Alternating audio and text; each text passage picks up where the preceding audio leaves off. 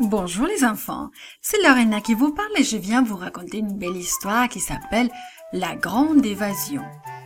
Notre verset à mémoriser dit Pierre était donc gardé dans la prison, sans relâche. La prière montait de l'église vers Dieu pour lui. Et il se trouve dans le livre des Actes 12, 5. Aujourd'hui, je veux me rappeler que Dieu entend et répond à nos prières, quand nous prions les uns pour les autres. As-tu déjà essayé d'ouvrir une porte pour te rendre compte qu'elle était fermée à clé? Pierre était en prison derrière des portes bien closes. Quitterait-il jamais cet endroit froid et sombre? Au début, Pierre ne peut pas dormir. Il est couché dans le noir, sur un sol froid et dur. Ses mains sont enchaînées à deux gardes. Il a mal partout. Son seul réconfort est de savoir que les autres croyants prient pour lui. Quatorze autres soldats sont des gardes de l'autre côté de la porte. Comment pourrait-il s'échapper? Le stress de l'arrestation l'a beaucoup fatigué. Il finit par s'endormir. Pierre sent quelqu'un le toucher. Une lumière brillante remplit la cellule. C'est un ange. Lève-toi vite, dit l'ange. Pierre pense qu'il est en train de rêver jusqu'à ce que les chaînes tombent de ses poignets. Mets tes vêtements et tes sandales, dit l'ange. Enveloppe-toi de ton manteau et suis-moi, ajouta l'ange. Pierre obéit, mais il lui semble rêver. L'ange le fait passer devant les quatorze gardes. La porte de la prison s'ouvre devant eux, et ils s'engagent dans la rue, puis l'ange disparaît. Cette fois, Pierre sait qu'il ne rêve pas. Ah, je sais que le Seigneur a envoyé son ange pour me délivrer de la main d'Hérode, se dit-il. Pierre se dépêche d'aller chez la mère de Jean-Marc. Il sait que les croyants se sont réunis pour prier. Il frappe à la porte d'entrée. Alors, Rhodes, la servante, répond. Qui est-ce? demanda-t-elle à travers la porte close.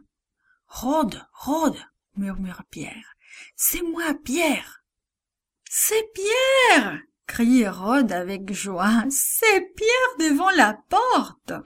Elle est si excitée qu'elle part en courant avertir les autres, oubliant d'ouvrir la porte.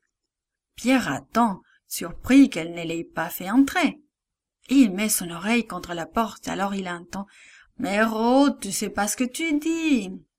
Mais oui, c'est vrai, crie Rhodes. Pierre frappe de nouveau à la porte. Pierre est en prison, dit une autre voix. Mais je l'ai entendu, insiste Rhodes. Pierre frappe de nouveau. Il y a quatre unités de soldats pour le garder, dit encore une autre voix. Mais je connais sa voix, dit Rhodes.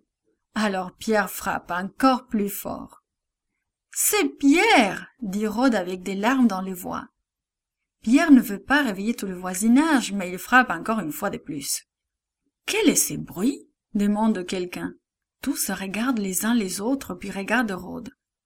On dirait que quelqu'un frappe à la porte, lance une personne. Alors il se rue vers la porte et l'ouvre toute grande, et il crie presque quand il voit Pierre. Il leur fait signe de ne pas faire trop de bruit.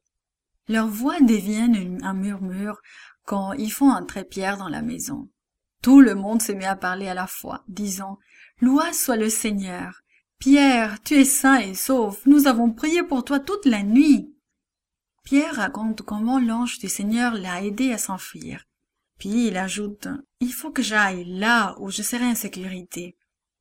Dites à Jacques et aux autres ce qui est arrivé. Je vous remercie d'avoir prié pour moi. C'est la raison pour laquelle l'ange m'a délivré.